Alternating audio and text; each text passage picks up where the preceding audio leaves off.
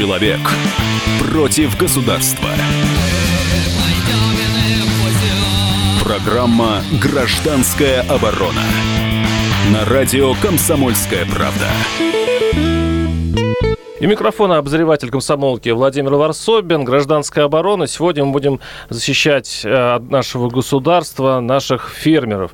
Удачливых, неудачливых, начинающих, но тех, кто действительно хочет работать на земле. Я недавно э, съездил в одну интересную командировку в Тверскую область к э, фермеру Вадим Рожко, его фамилия.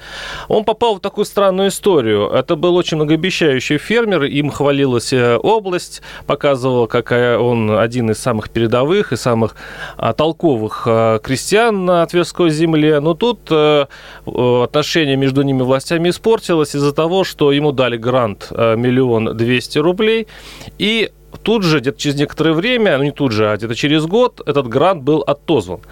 А, это не единственная история, которая... Кстати говоря, этот, этому фермеру остается только резать своих телят, коров и, в общем-то, закрывать все свое предприятие, которому отчитывалась область перед Москвой. Но если бы это была бы единственная история, конечно, не стоило бы об этом говорить. Но таких историй только в Тверской области больше пяти случаев. Вот, как, вот как, сколько вот я успел за несколько дней там узнать. А что делать нашим нашим крестьянам, которые иногда приходится пользоваться помощью государства, и стоит ли вообще э, играть с государством в азартные игры фермерам, об этом мы поговорим с Игорем Борисовичем Бакумовым, доцентом Тимирязевской сельхозакадемии. И не только с ним, у нас сейчас на связи несколько фермеров, которые расскажут о своих историях. А сейчас мы послушаем сюжет об истории, э, связанной с Тверской областью, э, чтобы было все понятно. Послушаем. Два года назад Министерство сельского хозяйства Тверской области дало фермеру Вадиму Рожко более миллиона рублей на развитие хозяйства. А через полтора года, когда Вадим построил свое хозяйство, решила отобрать эти деньги на законных основаниях. Оказалось, что Рожко нарушил одно из условий предоставления гранта. Фермерское хозяйство должно было быть единственной трудовой деятельностью. Но бывший работодатель фермера забыл удалить его из базы данных Единого государственного реестра юридических лиц. При этом запись в трудовой книжке об увольнении и справка из Пенсионного фонда о прекращении накоплений имеется. Рожко клянется, что господдержку тратил только на ферму, еще и свои деньги добавил, но чиновники неумолимы. И теперь из-за необъяснимой бюрократической нормы коровы Рожко, вероятно, пойдут под нож, и ферма закроется. Игорь Борисович, ну, э, из того, что кратко, вот из того, что кратко мы упомянули вот об этой истории, какое у вас впечатление? Потому что вот я общался с э, Тверской областью, с правительством Тверской области, и они назвали фермеру вором. Они сказали, что он украл этот грант, потому что он заведомо написал в, перед получением денег, что он не работает там в какой-то структуре, а он, кажется, работает в структуре. Вот. И хотя он божится, и там был министр в его хозяйстве, дескать, смотрите, деньги-то вложены в землю, смотрите, а там все, в общем-то, растет и цветет. Почему так принципиально наши чиновники с фермерами, или, может быть, фермеров нужно как-то у нас подструнить, чтобы они не воровали Да деньги? подструнить нужно всех, э, начиная с чиновников. Фермеры – это божьи люди, которые взяли на себя сами обязанность кормить других людей. Никто их не обязывал. Это вот они с Богом договорились. Земля Божья, они туда пришли, чиновники им эту землю дали. И люди работают зимой, ночью, утром, летом, под дождем. Вот они работают, это их образ жизни – они сами себе вот такой обед дали э, производить продовольствие. Заработать деньги они были в другом месте. Конечно, за конечно, конечно, усилий. конечно. Это их образ жизни, это им нравится. И задача чиновника обеспечить этих людей э, правильным законом, исполнением этого закона – а, охраны этих людей, то есть и юридической охраны, и... Как с детем малым, да? И силово... Конечно. Это же э, божьи люди. Ну да, как говорили. Да. Это божьи люди. Их надо охранять просто-напросто. Их надо беречь. Так вот, э, речь идет о том, что э, когда писали документы на гранты, вроде бы хотели сделать доброе дело. Но туда вставили столько всяких закорючек, что эти гранты лучше не брать. Хотя люди их берут, потому что денег нет совсем. Кредиты, сами вы знаете, сколько стоят, да их еще и не взять, к тому же. еще и в дефиците оказываются.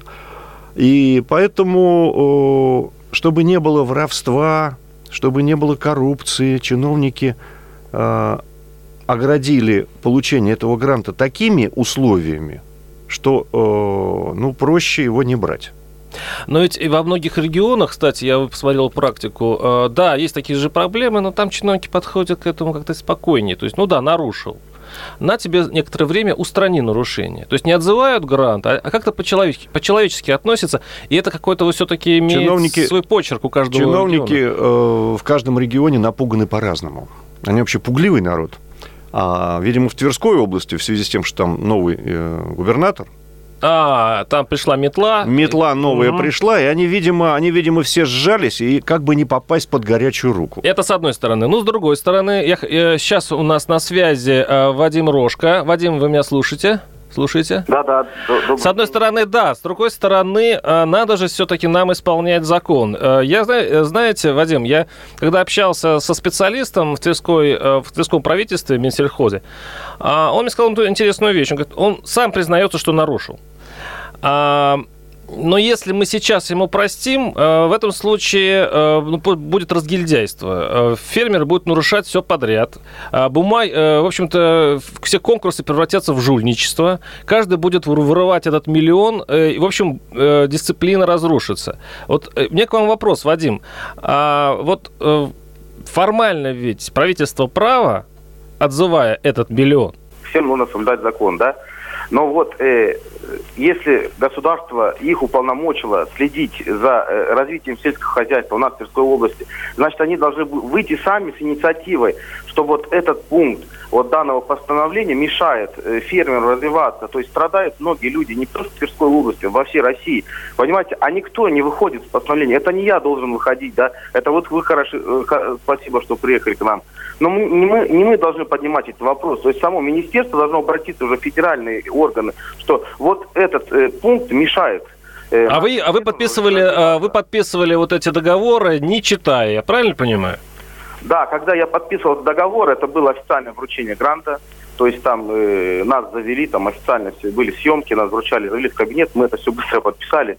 Ну, когда там, там некогда было читать. Да и я, в принципе, знаете, у меня такая черта, ну, я уже, наверное, искоренил ее после этого случая, подписывать что-то не читая. Ну, так получилось, да, что я подписал, не читав, да, что как бы уже вступили э, изменения вот то старое постановление, по которому мы готовы. Вадим, забавно, что вы вообще э, стали фермером из-за того, что к вам на одной из ярмарок подошел министр сельского хозяйства и сказал, ну, дескать, а зачем вы вот э, приусадебное какое-то хозяйство, давайте да, развиваться, войдите в, в, в область государства, платите налоги, а мы вам грант дадим. Скажите, вот э, после общения с государством вы как, жалеете, что вообще пошли, или все-таки вы считаете, что вы пройдете этот черный этап, и у вас все-таки все получится? Не, вы знаете, я, я очень жалею, что я связался вообще вот с этим грантом совсем. Я просто намного бы успешнее, наверное, мое хозяйство развивалось, если бы я не связался вот, э, бы с этим грантом и с министерством.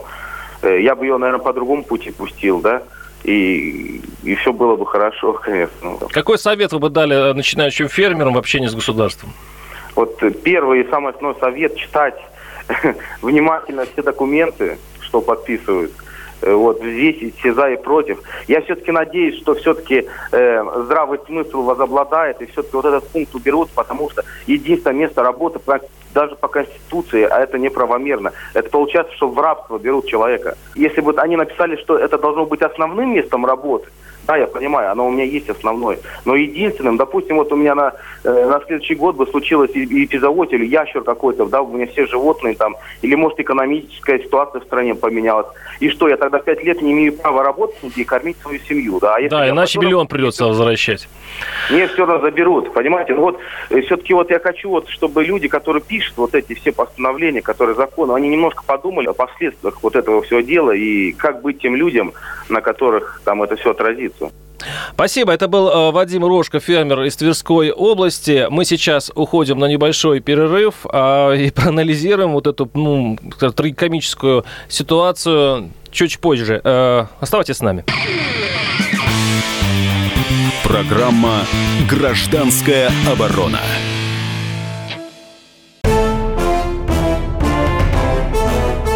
Товарищи солдаты и офицеры российской армии. Полковник Баронец разрешает обратиться. Звоните и задавайте накопившиеся вопросы. Угроза НАТО, жилье для военнослужащих и перевооружение России. Обо всем этом Виктор Баранец знает лучше других. Программу «Военный ревю» слушайте по будням с 5 вечера по московскому времени.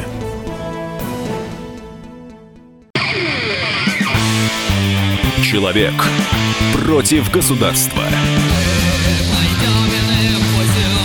Программа «Гражданская оборона». На радио «Комсомольская правда».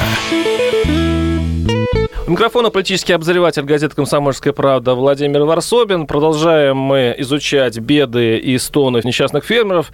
Но они не все несчастные, но вот по, потому, что получается, чем мельче фермер и чем быстрее он идет а, в сторону государства, тем больше у него проблем. А, в нашей передаче исследуются истории, когда фермеры берут гранты у государства, а потом почему-то государство требует их вернуть, в общем-то, разрушая фермерское хозяйства. У нас, э, напоминаю, в студии э, наш э, гость Игорь Борисович Абакумов, доцент Тимирязевской сельхозакадемии. Вот мы послушали одного из фермеров, Вадима Рожка.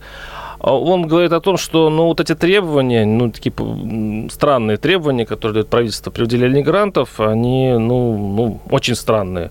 А когда пишут законы депутаты, они советуются с, с такими профессионалами, как вы? Все-таки в э, Тибирязевской сельской академии, по-моему, первое место, куда должен пойти э, законодатель, прежде чем написать что-нибудь о сельском хозяйстве. Э, дело в том, что это даже не э, депутаты пишут, это пишут на уровне департаментов Министерства сельского хозяйства. Здесь есть очень большая проблема. Проблема качества наших чиновников, которые э, пишут вот эти все бумаги, вот эти все закорючки. Дело в том, что сейчас, ну не сейчас, это уже давняя история, примерно 10 лет назад, примерно 10 лет назад Э, начало меняться качество чиновников в Министерстве сельского хозяйства. Туда Оттуда начали вымываться профессионалы, те, которые раньше работали в сельском хозяйстве, потом э, повышали где-то свою квалификацию, потом они попали в Москву на небольшую должность и росли, росли, росли, и доросли, например, до заместителя министра.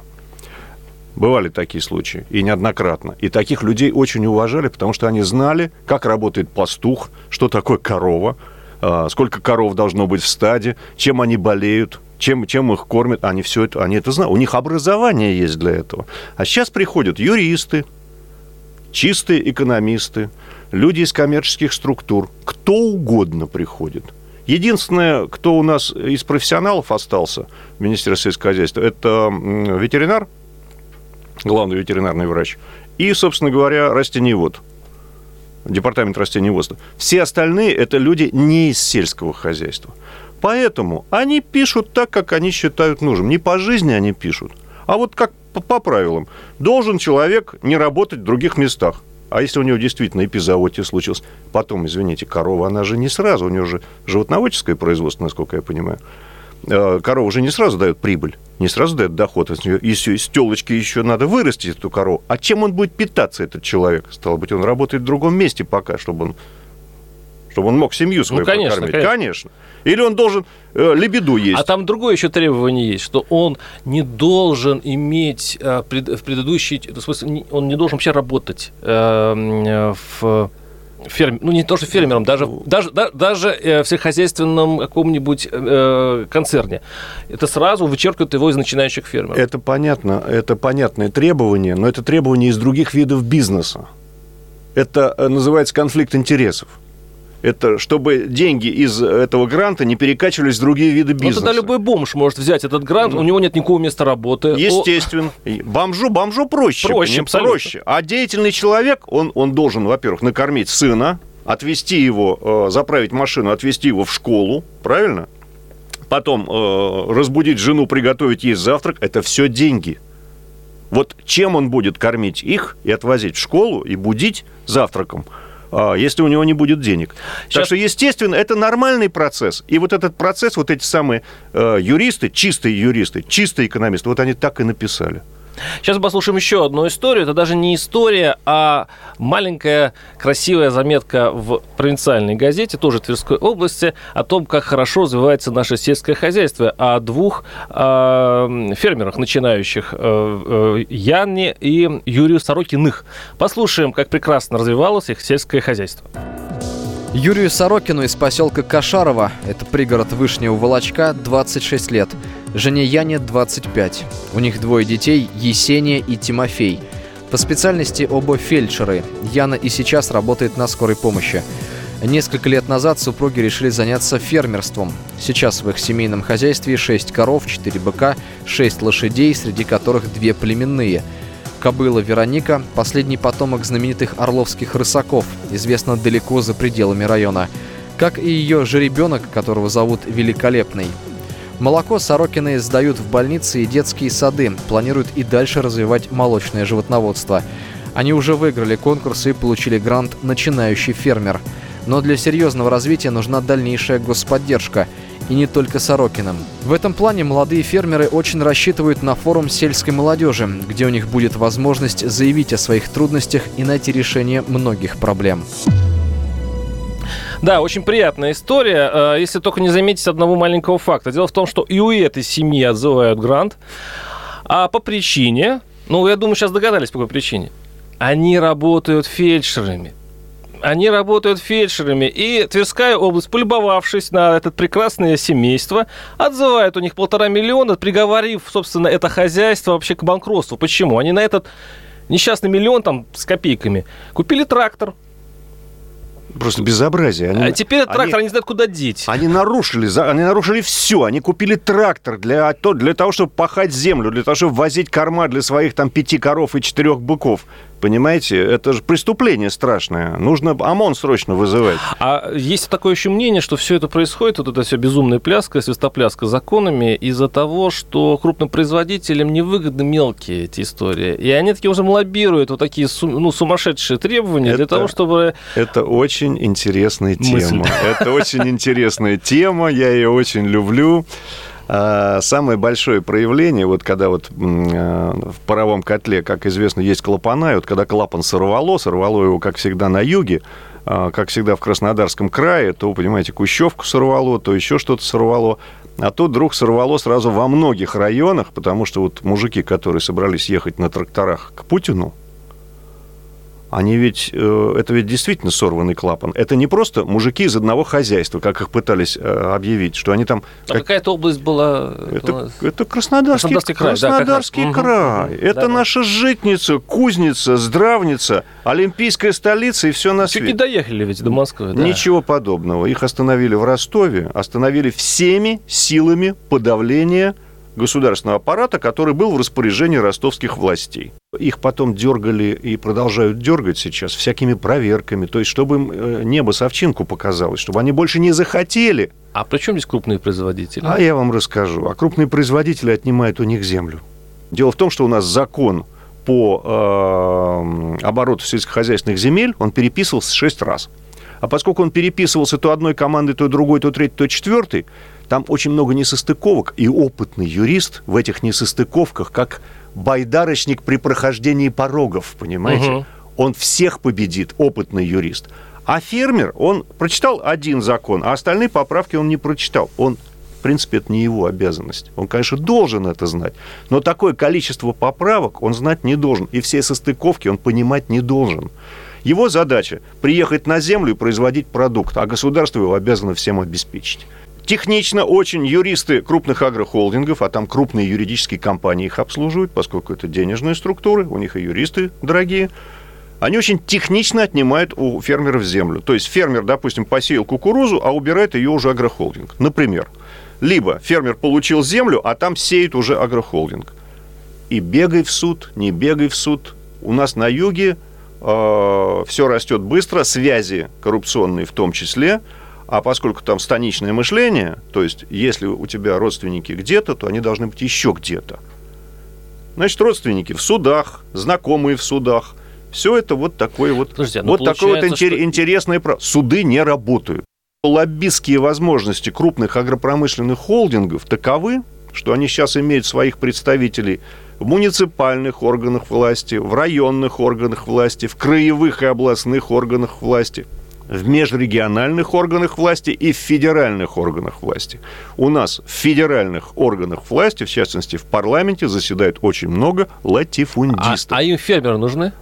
Нет, фермеры им как раз не нужны. То есть это естественные враги, да, в их... э, Нет, это не враги, это некая помеха, которая э, мешает им э, получать все субсидии от сельского хозяйства. Вот смотрите, 25% зерна у нас производят фермеры.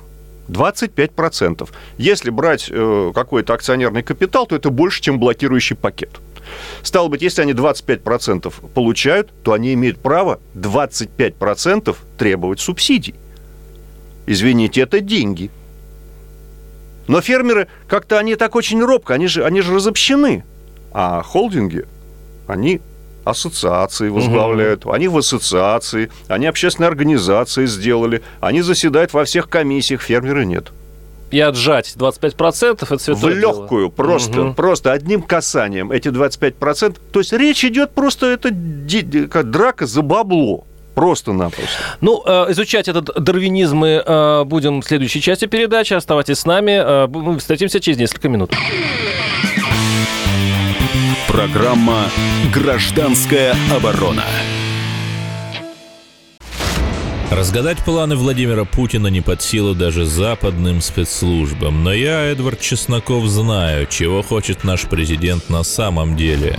Каждый четверг вместе с вами в прямом эфире разгадываем мотив очередного поступка Путина. О чем думает и что планирует Владимир Владимирович. Слушайте и звоните в программу «Вождь» по четвергам в 20.05. Время московское. Человек против государства. Программа «Гражданская оборона». На радио «Комсомольская правда». И микрофон обозреватель комсомолки Владимир Варсобин. Сегодня мы изучаем, напоминаю, беды фермеров, а, беды особенно от государства, которые по большому счету, вот есть такая идиллические фантазии у тех, кто начинает заниматься сельским хозяйством, они думают, что чиновники им помогут, и государство им поможет. Но пока вот так, э, истории сейчас мы обсуждаем другие. А, Государство не только не помогает, но, но э, дав миллион, забирает в самый неприятный момент, когда миллион уже вложен, и причем продираясь по формальным признакам. Мы обсудили, в общем-то, детали в предыдущей части нашей программы. Напоминаю, что у нас в студии Игорь Борисович Абакумов, доцент Тимирязевской сельхозакадемии, и перешли уже таким большим э, рассуждением о том, кому вообще, вообще кому выгодны эти фермеры. Э, вот методом исключения. Чиновникам, судя по всему, они совершенно невыгодны, от них одна головная боль. Их много, а шерсти мало. Я вот был в Тверской области у фермера Рожко. а, а, Он, вот он был у нас в эфире несколько минут назад. Так у него, у него там налоги 20 тысяч в год. Ну, ш- ну, что это для Тверской области? А для крупных производителей, фермеров вообще э, большая, ну, небольшая, но все равно назойливая какая-то какое-то препятствие, конкурент. А, и кому вообще они нужны? Мы сейчас... И стоит ли за, за них сражаться, за вот этих а, а, любителей земли русской? Мы сейчас подведем итоги. А, у нас сейчас на связи Олег Сирота, известный фермер, сыровар, который а, пытается сделать русский пармезан. А, Олег, здравствуйте. Здравствуйте, здравствуйте, друзья. Ну как, э, вы э, уже общались с нашими чиновниками, государством, у вас есть какой-то рецепт, как правильно с ними общаться и как, э, что лучше обходить? Да знаете, вот сейчас вот как раз вот, ну, слава богу, особо сильно не мешают, да, за это спасибо. Вот, но ситуация с Вадимом Рожко, она пугающая, честно говоря, потому что я один из тех э, немногих фермеров, да, которые получили грант, вот, и я его сейчас вкладываю, я прямо сейчас смотрю на коровник, который строится, да, на этот грант в том числе, и я думаю, вот, а я сейчас я дострою коровник, в грант вложу, грант большой, 18 миллионов на ферму на 100 голов коров, я сейчас думаю, вложу его, а потом с меня государство будет требовать по каким-то формальным там отпискам, бумажкам, там, которые я что-то не так составил. А я честно скажу, любой фермер, мы не юристы, мы не, как бы говорить, ну, не, не экономисты, и у нас там, естественно, будут ошибки. Вот, и если по формальным э, признакам докапываться, то все гранты надо будет вернуть. Потому что ошибки будут у всех фермеров. ошибок не будет только у мошенников, которые специально делают документы, чтобы украсть государственные деньги. У них А, ошибок не будет. Олег, а, а что, а что делать чиновнику, если к нему придет прокуратура и скажет, «Э, парень, а зачем ты выделил э, вот этот грант, допустим, Олегу Сироте, э, если это с нарушениями? Все, тогда растрата, и он идет под э, суд. Э, ну, Смотрите, э, у нас э, ну, допустим, программа работает уже лет 6, 7 семейных ферм как минимум, и гранты по всей стране даются. Она доказала свою эффективность. Вот. Ну, и такие эпизоды бывают, ну, в основном, да, когда вот, ну, есть неадекватные какие-то чиновники Минсельхоза, там, областных, еще где-то, и они начинают это там, или там, допустим, было какое-то вымогательство стороны чиновников. Я не исключаю, что Вадим, ну, предлагали, может быть, не говорит об этом, Не говорит. чем, чем-то поделиться, да, здесь. Мне, слава богу, такого не было разговоров, да. Вот, я предполагаю, что где-то на местах, может быть, это и есть. И э, вот начинают докапываться. Да, ну, в целом, как бы, ну, по России обычно, как бы, это реально проекты хорошо завершаются, достраиваются. Такие, ну, ситуации. Сейчас мы видим, вот, сокращается бюджетная, ну, бюджет, ну, бюджет, и они начинают искать, ну, и как, как деньги вернуть в бюджет. А. Это из-за дефицита местных бюджетов. То есть они Я- пытаются каким-то образом дырки залатать и вытаскивать самые последние у фермеров. Но это, конечно, Да, я- я очень умно. что, А, а- а в списке людей, которых надо трясти, ферма вообще на последнем месте стоит. У нас одной рукой государство дает эти деньги, а получается другое начинает их разорять. Это удивительная ситуация. То есть у нас вроде как импортозамещение уже там второй год идет, э, третий уже. А вы его замечаете, кстати? Э, Мы за- замещаем. Вот сейчас Нет, не замеча... а замечаете, что это с- э, государственная политика импортозамещения? Ну, в целом, как бы, ну, хотя бы не мешает. Вот, только, ну, особо сильно хотя бы Вадиму стали мешать. Я сейчас стал тоже бояться сейчас. Ну, э, ну, каких-то, вот, да, прорывов, да, мы все ждем там нормальных условий по кредитам, по лизингам, а их нету. То есть, ну, как бы уже, уже третий год уже идет, как, ну, пора бы уже это сделать. Потому что, ну, мне вот сейчас отказы по... Я не могу там в лизинг технику взять, не отказывают. По кредиту, то есть это большая боль вообще. Ну, то есть любой фермер, любой скажет, как, как, как, как с этим тяжело. То есть вот это ну, нам нужны прорывы вот здесь вот. И пока их не будет, у нас не будет тысяч молочных ферм. Ну, тут уже очевидно. Уже, уже, ну, все уже. Но не работает без э, решения таких элементарных задач. Их нужно решать как можно быстрее. Спасибо, Олег. Я, я пожелаю, желаю вам все-таки сохранить ваш этот а, амбар. Что вы, что вы построили с помощью Коровник, коровник. Коровник, да. Так что, да, вещь опасная. Но мне э, спасибо. Это был Олег Сирота, фермер, э, наш отечественный сыровар. Э, Но я надеюсь, что это дело такое конкретной области. То есть это все-таки зависит, наверное, не от закона еще, а от, э, ну, от самих чиновников. То есть кто-то более труслив, кто-то более за свою пятую точку переживает. Или все-таки нет, не, не так все легко. Это может повториться, допустим, история Тверская где-нибудь в Сибири? Это повторяется не только в Сибири, это повторяется буквально в соседних областях. э, В Ярославской области. Вот вчера я разговаривал с фермером. А, Он тоже сыродел. И он собирается вот этим обратом от молока. Обратом от молока он собирается отпаивать телят для того, чтобы получать буженину. Другую, другого качества. То есть э, поросята ели бы не пищевые отходы, они пита- питались бы остатками от производства сыра. И таким образом они получ- э, получалась бы совершенно сногсшибательная свинина, которую бы можно было коптить э, и потом продавать на тонкие-тонкие-тонкие слайсы для бутербродов. Мгм. Это очень вкусно. Но это процесс. Значит, свинью нужно что? Заколоть, правильно? Для этого что нужно? Справка ветеринара, правильно? Уже, уже грустно, так. Нет, это не грустно. Еще не грустно. Это еще не грустно. Мгм. Справка ветеринара должна быть, это верно, правильно. Мгм. И э, он идет к ветеринару, а ветеринар говорит, а я тебе не дам справку. Езжай в область. Вот пусть мне оттуда дадут указание, что я тебе должен дать справку, и тогда я тебе дам справку, потому что ты знаешь, что у нас сейчас борьба с африканской чумой Да, да, свиней. Да, У нас борьба с африканской чумой свиней. А поскольку у нас борьба с африканской чумой свиней, это же практически агрессия против России. Я не могу тебе дать справку такую. Мне нужны указания высшего руководства. А есть еще мнение, что, кстати, свиньи а, это уже очень прибыльно. Они делают а, ну, очень хороший процент прибыли от содержания свиней. И поэтому история про а, заболевание чумой опять же, выгодна для крупных предпринимателей, кото- которые почему-то не закрывают их свинофермы гигантские, а вот мелких шерстят очень здорово. 40% свинины на рынке от частных подворий, от фермерских. Их надо убрать с рынка. Вот в чем дело. Ну, по, реги... Так. Это, по есть- регионам по-разному. По регионам по-разному. Где-то больше, где-то меньше, в среднем где-то вот так. Их нужно убрать с рынка. То есть это мафия. Ну, практически да. Практически да.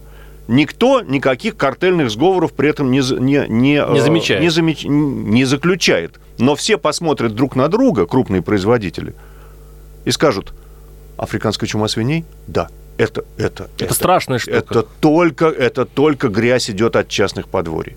Между прочим, э, в Дании, в Скандинавии есть технологии, которые позволяют выращивать маленькую хрюшку, на, пожалуйста, хоть у себя в квартире, хоть на балконе, хоть э, на участке в 6 соток. И не будет ни запаха, ничего. Пол- полностью наводу, навозоудаление и озонирование воздуха, что называется.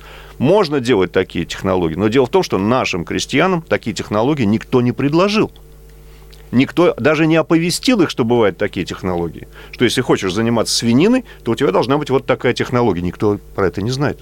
Это что, замалчивание информации? Замалчивание То есть информации. это не разгильдяйство, это расчет.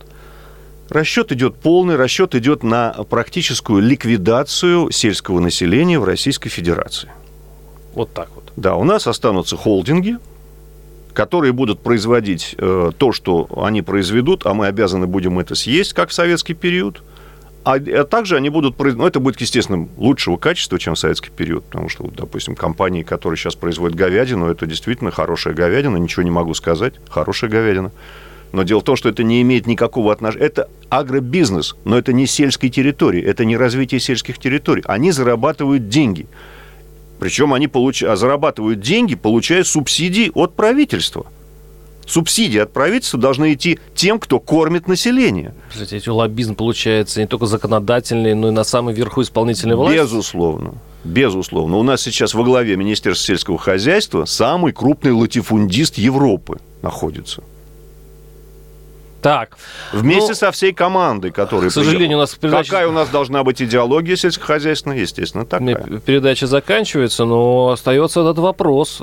Коль мы описали вот примерно так, как это все выглядит, то с какого конца в этом случае надо восстанавливать сельское хозяйство? Вообще, где у нас надежда, что делать? Ну, то есть, вот, вот что делать в этой, вот в этой обстановке, когда... Нужен в сельском хозяйстве нужен залп Авроры. Вот что-то должно произойти такое. Вот уже э, булькнуло в Краснодаре, когда мужики на тракторах поехали, где-то жахнет еще. И что должно сделать правительство? Правительство должно на это дело прореагировать, иначе будет большая беда. Как вы это видите? Какие первые шаги должно сделать правительство? Первые шаги – это ограничение собственности на землю в одних руках в рамках одного муниципалитета. Специалисты говорят, что это должно быть 10%, не более. Все должно быть, а остальное распределено между людьми, между фермерами, которые производят то же самое. Фермеры могут кооперироваться, пожалуйста. Это тоже будет крупное производство, если кооперированные фермы. У нас вся Скандинавия он кооперирована вместе с Данией и Бельгией Мгм. крупнейший производитель э, свинины Дэниш Кроун – это 300 тысяч фермеров в нескольких странах мира. 300 тысяч фермеров. Это кооперативное Мгм. предприятие, это не частное предприятие. А когда одна семья или одна корпорация, которая вообще находится где-то на Кипре, владеет землей и, и вла- и влияет на э, политику в Российской Федерации, я, честно говоря, против этого. И люди против этого. И люди будут возражать, мягко говоря. Ну, то есть правительство придется сделать маленькую революцию. Маленькую, маленькую, тихую. Никто не зовет людей на баррикады с ножами, с вилами, с топорами. Ничего этого не будет. Просто нужно сделать в мозгах, прежде всего, революцию. 17-й год, он ведь вот И на, и- и на этой э, такой будоражащей ноте мы заканчиваем нашу передачу. Напоминаю, что у нас был в студии Игорь Борисович Чебакумов, доцент Тимирязевской сельхозакадемии. Я надеюсь, усл- увидимся и услышимся мы с вами в 2017 году и сверим часы. А я был с вами Владимир Варсобин, обозреватель комсомолки. Услышимся через неделю. Программа «Гражданская оборона». И сошлись они в чистом поле, и начали они биться. Каждый за свою правду. И не было в той битве ни правых, ни виноватых. Звон стали. Крики поверженных. Самый беспощадный проект радио «Комсомольская правда». Радио «Рубка». Столкновение взглядов, убеждений и принципов. У гостей в студии всегда полярные мнения. Слушатели участвуют и голосуют. Нам есть о чем поспорить. Остро, жестко, жестоко. Программу «Радио Рубка» слушайте на радио «Комсомольская правда». Каждую среду в 18.05 по московскому времени.